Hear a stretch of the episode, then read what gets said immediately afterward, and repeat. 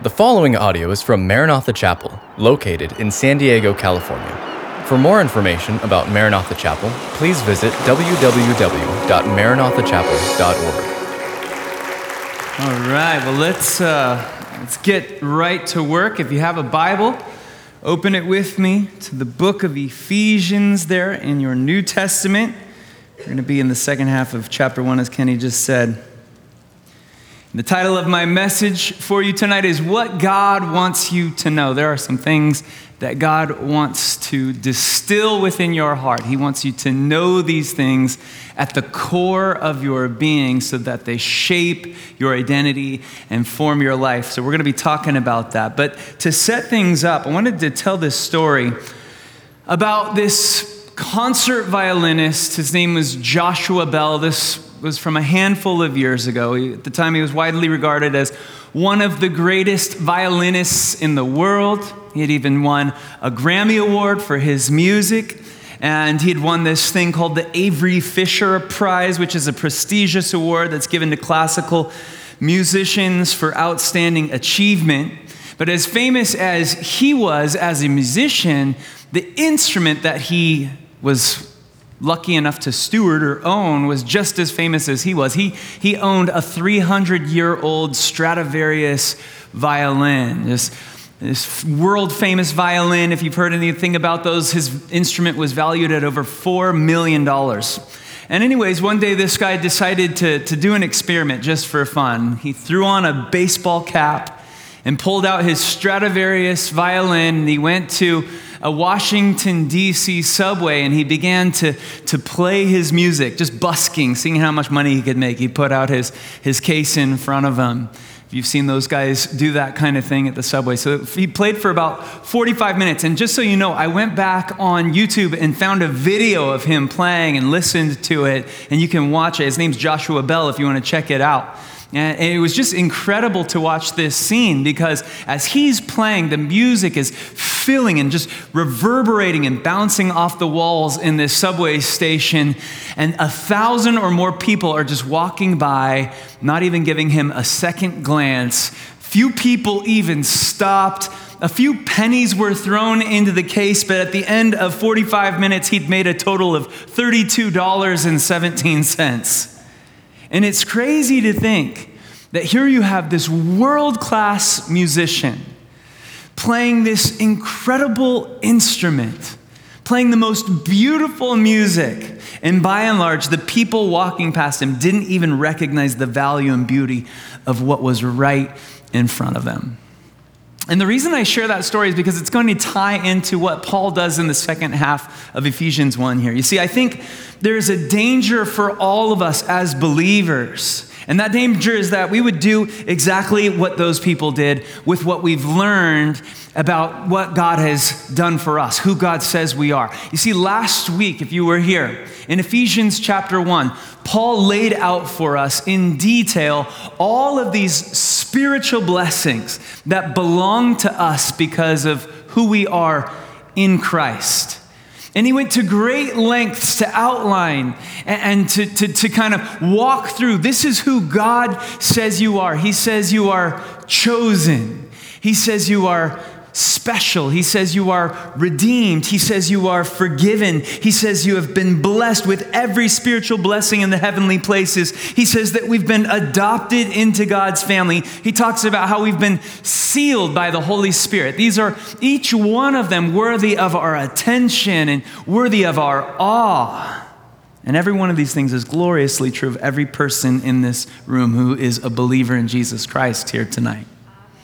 Yet sadly, there are many believers who just kind of walk past these truths and they go unobserved, unappreciated, unrecognized.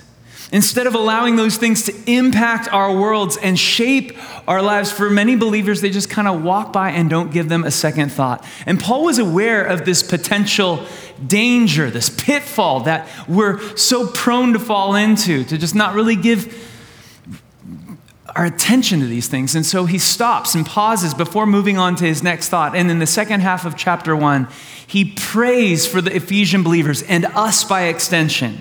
And, and, the focus of his prayer is that we would really know and that God would enlighten the eyes of our understanding and open the eyes of our heart and give us a spirit of wisdom and revelation concerning the truths that he had just talked about. So that's what this prayer is all about here in Ephesians chapter 1. Let's go ahead and read it together. Paul says, For this reason, in other words, in light of everything I've just told you, Ever since I heard about your faith in the Lord Jesus and your love for all God's people, I've not stopped giving thanks for you, remembering you in my prayers. And here's his prayer I keep asking that the God of our Lord Jesus Christ, the glorious Father, may give you the spirit of wisdom and revelation so that you might know him better. I pray that the eyes of your heart might be enlightened in order that you might know the hope to which he has called you, the riches of his glorious inheritance in his holy people, and his incomparably great power for us who believe. That power, it's the same as the mighty strength he exerted when he raised Christ from the dead and seated him at his right hand in the heavenly realms, far above all rule and authority and power and dominion and every name that is invoked, not only in the present age, but also in the one to come.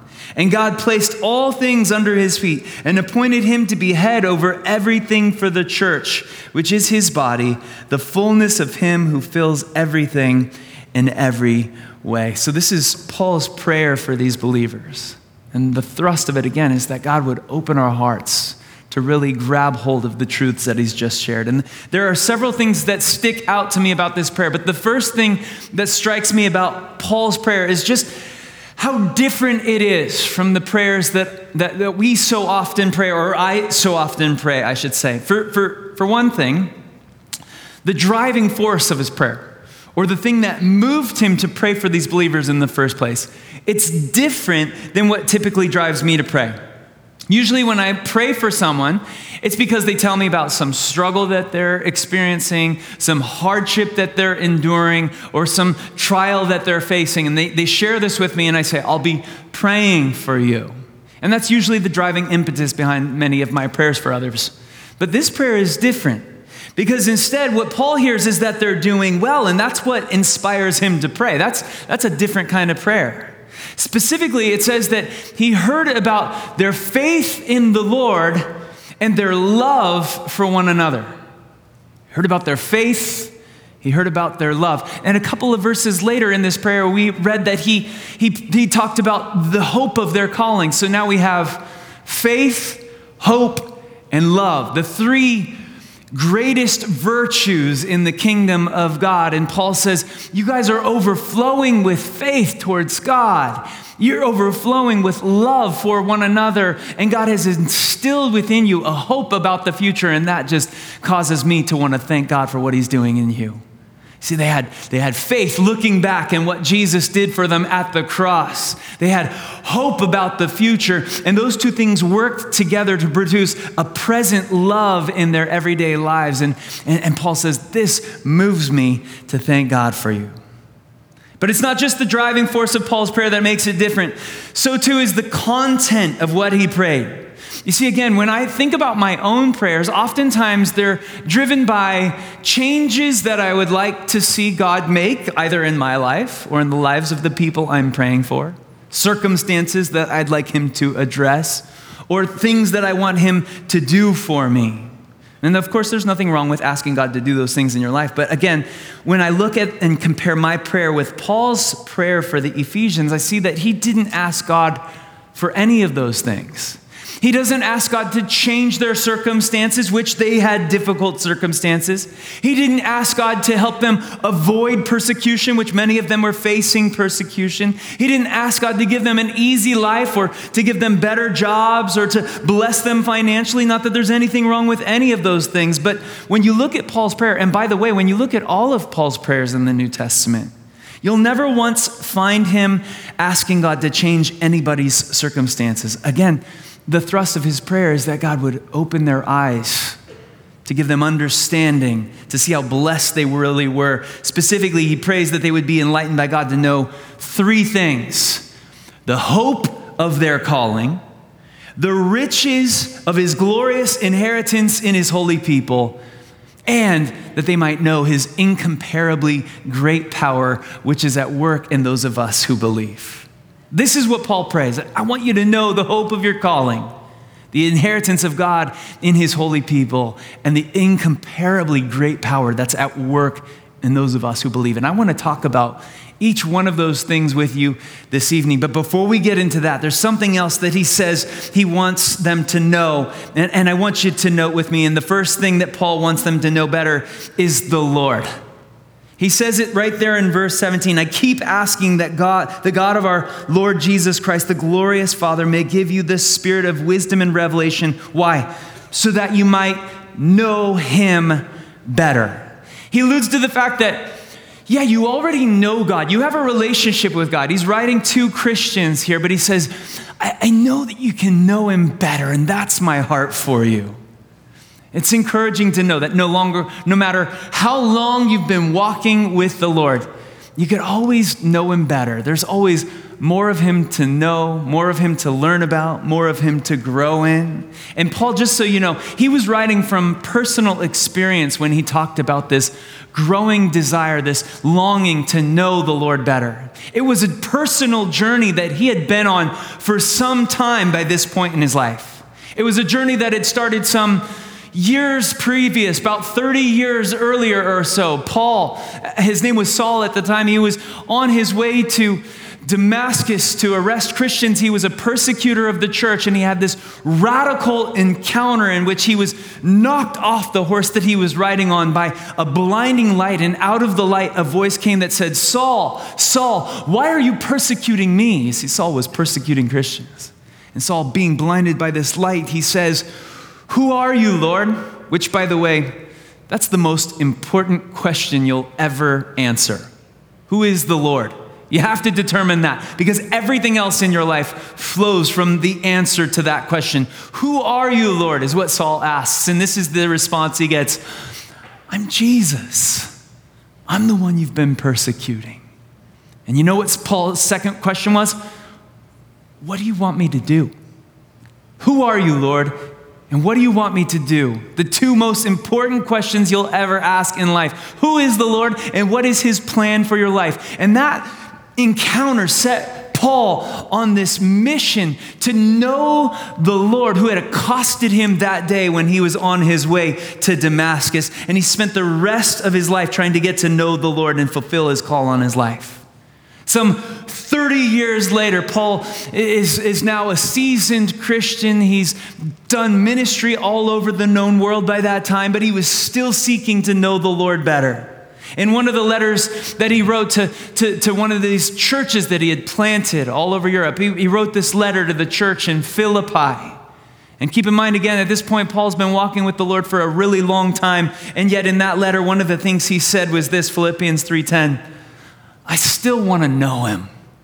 I want to know the power of his resurrection and the fellowship of his sufferings, being made conformed to his death, if by any means I might attain unto the resurrection of the dead. But take note of that phrase I, I want to know him.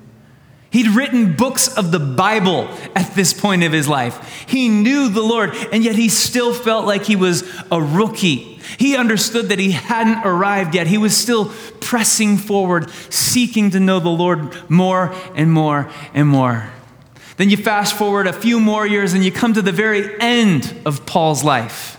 And he writes a letter to a protege of his, a guy that he'd been discipling, a guy by the name of Timothy. And now Paul realizes that his time is short. He'd walked with the Lord at this point for many, many years. And this is what he wrote to Timothy finally at the end of his life. He says 2 Timothy 1:12, "I know whom I have believed." And I'm convinced that he's able to guard what I've entrusted to him until that day. I love that. Paul says, I know him.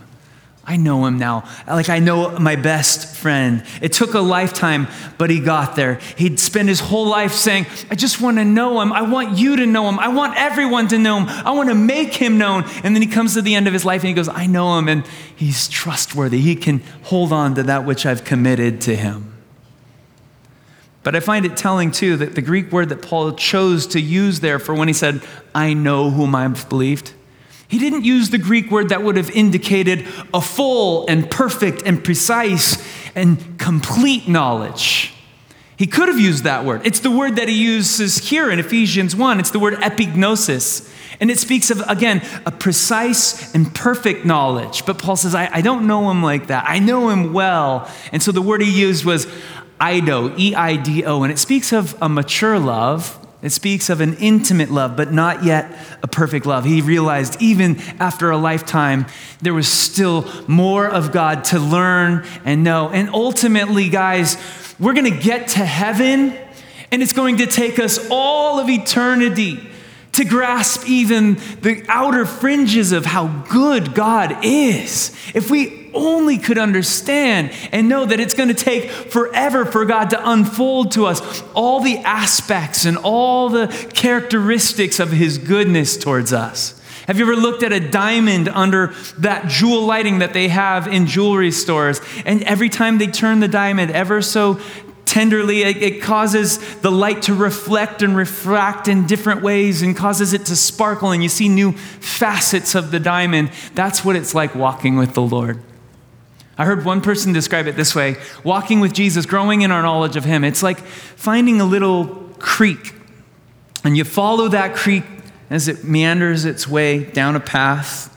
And eventually, the creek joins other creeks, and those creeks then form a stream. And now you're walking alongside of this stream, and the water's a little wider, and the water's a little deeper, and eventually that stream joins with other streams, and they eventually form a river. And now you're walking by a river that's wider and deeper than anything you could have imagined. And as you follow that river, it joins other rivers and gets wider and deeper until eventually you land at the shores of the ocean and you're looking at the vast expanse of the ocean. It's kind of what it's like learning about the Lord. As a new believer, you're like, wow, this is incredible. Look what God has done. He saved me. And then you follow the creek and you get to know the Lord a little more and you get more understanding of how blessed you are and how good He is and how great His grace is. And the stream becomes a river and you wade into the depths of that river and the water gets deeper and the water gets wider. And eventually you come to the end of your life and you land on the shores of eternity and you're like, wow, I haven't even begun to exhaust your greatness and your goodness. That's what it's like walking with Jesus. Paul says, I want you to know him better. So, a question Do you know him? If you don't, you can start your relationship with Jesus right now. It's as simple as asking him into your life asking Him to be your Lord, to be your Savior, to forgive your sins, to write your name in the Lamb's book of life. And the moment you do that, your life will be forever changed, your eternal destiny will forever change, and it will set you on a path that will lead you to the gates of heaven and to an encounter with Jesus Christ. But if you do know Him, and I hope that you do, is there more of him that you need to know? Absolutely. The answer is absolutely. So keep pursuing keep growing. That's the first thing that Paul says he wants them to know. The next thing that Paul prayed for the Ephesian believers to know was the hope of their calling. Do you know the hope of your calling? If you look at chapter 2 of Ephesians, just one page over in my Bible, one of the ways that Paul describes unbelievers is he, he characterizes them as those who have no hope. One of the defining characteristics of someone who doesn't know Jesus is that they have no hope. They have nothing to hope for and no one to put their hope in. This life is as good as it gets, and you might as well live like a crazy person because when you die, that's it. There's nothing on the other side of the curtain to look forward to. But when you give your life to Jesus, He plants a hope within your soul that this life is not all that there is, that this is as bad as it's going to get, and that when you die on this world, you'll open your eyes and be in the presence of Jesus and His Father and the angels in heaven. This is the hope that we have and carry as believers. Now, I should point out that the world's definition of hope, when we talk about you need to know the hope of your calling, I always like to point out that we're not talking about worldly hope here, right? Because biblical hope is markedly and strikingly different than worldly hope. Worldly hope is barely any different than wishful thinking. It's, you know, just kind of cross your fingers, knock on wood, and hope for the best. But biblical hope is different. Biblical hope is the confident expectation that what God has promised, He will perform. Let me say that again. Biblical hope is the confident expectation that what God has promised, He will perform. Now, in the context of this prayer, the hope that Paul is talking about is the hope of heaven. Here's how the Apostle Peter talked about our hope in heaven in relation to one another in the letter that he wrote. This is 1 Peter 1 3 and 4. He said, Praise be to the God and Father of our Lord Jesus Christ. In his great mercy, he has given us new birth into a living hope. We have a living hope through the resurrection of Jesus Christ from the dead and into an inheritance that can never perish, spoil, or fade. This inheritance is kept in heaven for you. This is the hope of every believer. It's our inheritance, it's a living hope. Think back to a time in your life when you were really looking forward to something. So I was, I was trying to think of an example of this. Um, like where you were counting down the minutes and the days. When you were a kid maybe it was christmas. I have some friends uh, maddie and lucas. Lucas is our junior high pastor here. He's a great friend and does a great job with our junior hires. And maddie works at the front desk and does a great job up there. And, and so i see her a lot because my office is right next to the front desk and i'll walk past her and and, in the months leading up to their wedding, it was kind of fun because at any moment you could ask Maddie, How many more days until the big one? And she would be able to tell you right off the top of her head without even thinking about it. It's this many days, it's 87 more days. And she had an app on her phone that was counting down the days until the day she would be Mrs. Silva. And then as the day grew even closer, her friends made her a daisy chain. You remember the daisy chains? She had a daisy chain in her office, and every day her and her girlfriends would get together and they'd cut off another link on the daisy chain. As the day grew closer and closer and closer, it was all she could do to contain herself. They were so excited, so in love, they wanted to be married. And you know, as a believer, that's kind of the attitude the expectancy with which we ought to live with one foot on earth, but our other foot firmly planted in the heavenly realms. We're seeking a, building and a builder whose foundations are eternal. We're living for the kingdom. Our home is not on this earth, we're not of this world. We're living for heaven. You see, sometimes I think it's easy for us to forget that heaven's a real place. Like, we think of this as real, like we can touch it, it's physical, it's tangible. But you know what the Bible says? The Bible says this stuff is all fading away. It says it's going to burn up with an intense heat. But that which is eternal is spiritual. It's the reality. It's a place by defined, in some senses, by what's not going to be there. You know what's not there that makes heaven so great? No more tears no more death. No more sorrow. No more cancer. Somebody say hallelujah. No more coronavirus. No more mourning. There's a lot of stuff that won't be in heaven. No more war. But it's not just defined by what won't be there, there's a lot of great things that will be there. When we get to heaven, the Bible says that the streets are made of gold. Now, why would the Bible say that? Like, ooh, golden streets. No, no, it's saying the thing that we prize and value and esteem so highly down here, gold. Men have fought wars over gold and treasure. The stuff that we esteem down here, man, that's like asphalt in heaven. but beyond that, you know what else is there? Our loved ones who have gone before us and they've passed away and they knew the Lord, and we're going to be reunited with friends and family, and we're going to have this sweet reunion with them. And not only them, but all the saints from generations gone by. We're going to see Moses and we're going to see Paul, and we're going to worship next to David and Jonathan and, and, and, and Peter and all the disciples, and it's going to be fantastic. But you know what the greatest thing about heaven is? It's where Jesus is. You see, you take Jesus out of heaven, it's no longer heaven. What makes heaven heaven is the presence of Jesus. And because he's there and because heaven's real, we have hope.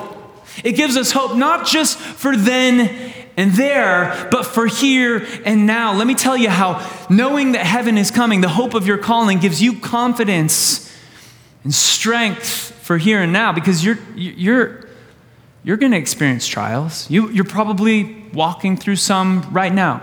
Lord knows I am. And as you walk through the muck and the filth and the mess of this world, it's so encouraging to know that, hey, I'm going to heaven. The hope of my calling is sure and steadfast. And that gives me hope. I can hold on to that. We need to have this hope to captivate our hearts. I found a poem that I think just kind of encapsulates what I've been trying to say. The poem is called Just a Glimpse. I found it today on the internet, and here's how it goes Lord, give me just a glimpse of how heaven's going to be. Let me peek into the room you've reserved for me. Let me see the streets paved with forever peace. Let me gaze upon the path where grief will finally cease. Lord, give me just a glimpse into the land of no more fear. Let me glance into the light that'll dry each and every tear. Let me see the pathway where you'll walk with me. Let me have a quick look where sorrow I'll not see. Lord, give me just a glimpse, part the clouds so I can see my family and my friends who are waiting there for me. Let me see your mansion, the glory of your throne, Lord. Give me just a glimpse into my eternal home. Praise the Lord. The hope of our calling, you need to know it. You need to be rock solid in your knowledge and understanding of the hope of your calling. But in the second half of verse 18, we get to see the next thing that Paul wanted the Ephesians to know and us, and that is the riches of his glorious inheritance in his holy people. Now that's a mouthful. So, what is Paul talking about? Immediately, your mind probably travels to, okay, inheritance. Paul's been talking about our inheritance as believers throughout chapter one. So, that's probably what he's talking about here, right? Wrong. Actually, if you look closely, what he says is, I want you to know the riches of his glorious inheritance in his holy people. Who is his inheritance? We're talking about God's inheritance, and that inheritance is his holy people. That's you and I. So, what is Paul saying? He goes, I want you guys to know it's important that you get this, that you see and you understand, and you know that you are God's treasure that he values you immensely, immeasurably. Not that you have any intrinsic value in and of yourself, but in the same way that we place value on gold, God places value on you. Think of it like this Imagine you're part of a gift exchange. I mean, imagine that you're in the Gates family and you draw out of the hat to see who you're buying a gift for, and you get Bill. You're like, I've got to buy a gift for Bill Gates. Talk about buying a gift for the person who has it all. What do you get Bill Gates for Christmas? Like the, the Mona Lisa, I don't know, the Hope Diamond, the Star of India. I, he has everything, and if he wanted something, he could go buy it. That's kind of like God. What do you give to the God who created the heavens and the earth? If he wants it, he snaps his fingers and he creates it. Yet you know what God says? We're his treasure. We're his inheritance. We're his possession. And he holds us in his hands. he goes, Oh, I always wanted one of these. And it's you. Imagine that. You are his glorious inheritance. In Paul's prayer is that you would really understand that and know it and really grasp the extraordinary value that God places on you as his child. But there's one more thing that Paul prays that the Ephesian believers would know and that is the incomparable greatness of his power to us who believe. This is, this is the big one. You see, in this final section where Paul talks about, I believe, starting in verse um, 18 and 19, he talks about God's incomparably great power. It's incomparable, incomprehensible. He uses four different words to describe the immensity of God's power, the enormity of it. The first word he uses for power is the Greek word dunamis.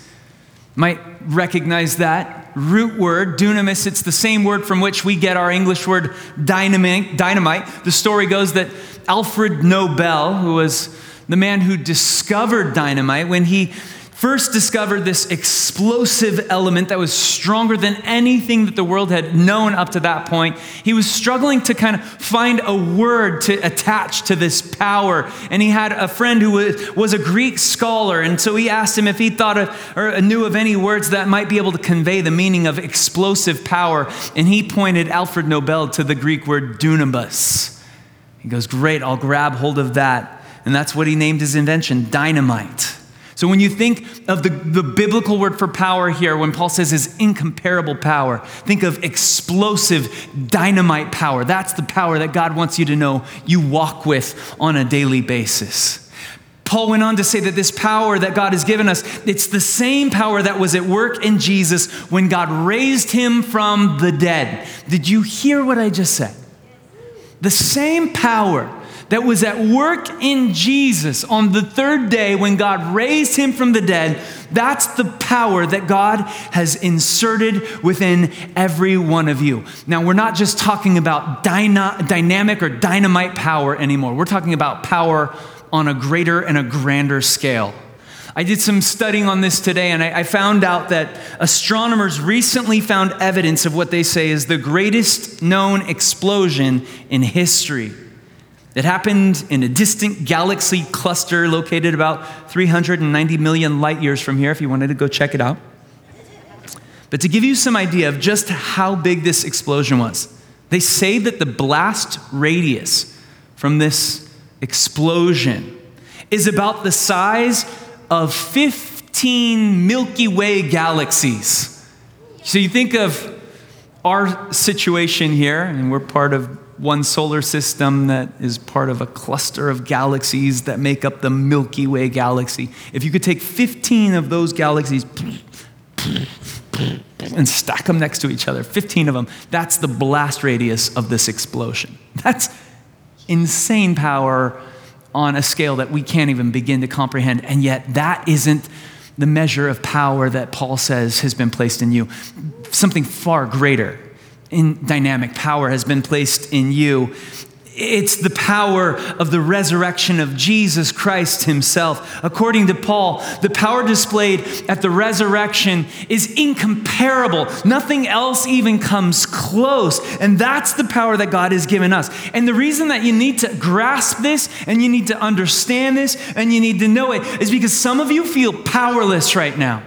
You feel powerless to change your circumstances, powerless to beat this addiction, powerless to beat this depression, powerless to come against the forces of evil that surround you, powerless in your marriage, powerless to overcome anxiety, powerless against adversity. And what you need to know is that God has already provided you with a power source that is far greater. It's powerful, more powerful than hell, it's more powerful than sin, it's more powerful than death, and it's what defeated Satan. And Paul says, I want you to see this power, I want you to grasp it, and I want you to know it. Amen. And again, I'm going to belabor this point for just another minute because it's so important. You see, what, what I see, what I find, and what happens is there are a lot of Christians who are walking around acting as though Jesus was still buried in the tomb. They have wonderful theology, and they would never say it like that. You know what I mean? They would never say that they believe that he's still in the tomb. No, they would tell you, I believe Jesus rose from the dead. But it's their actions that speak louder than their words because they're living these anemic, weak, powerless lives. And so their actions would tell you that they live as though Jesus were still in the grave. They aren't walking in resurrection power. And, and you know that because their life is filled with frustration. Because in their Bible, they read about this this resurrection power, but in their life they experience daily defeat. And so there's this discord, this dissonance. In fact, psychologists have a term that they use to describe this experience. They call it cognitive dissonance. Let me explain that. Dissonance is a musical term when you have two notes that aren't in harmony with one another. That's, that's not music. You play two notes that aren't in the same family tree, and it's just noise. And, and your, your heart and your body and your world are, are designed to long for harmony and continuity and consistency. So that's dissonance. Now, cognitive dissonance happens in your head and your heart when what you believe to be true doesn't line up with what you're experiencing in your life. That's cognitive dissonance, and it creates frustration, it creates kind of anger, it creates this, this low grade feeling of just discord in your life. Have you ever been there? And the problem, according to Paul, is that believers who are walking in this dissonance aren't tapping into the power that has been available to them. Instead of relying on his resurrection power, maybe, maybe perhaps you're still trying to walk in your own power, your own strength, because he has all the power. But if you're walking in defeat, that means you're, you're looking to something else. And I thought of an illustration to kind of play this out, and I'll leave you with this. So think about a balloon. I went to Ralph's today and picked up a balloon. Okay. Now, if you wanted to keep this balloon floating in the air, you might take it and I'm gonna blow it up. All right. That's good. Bigger? All right, that's good enough, right?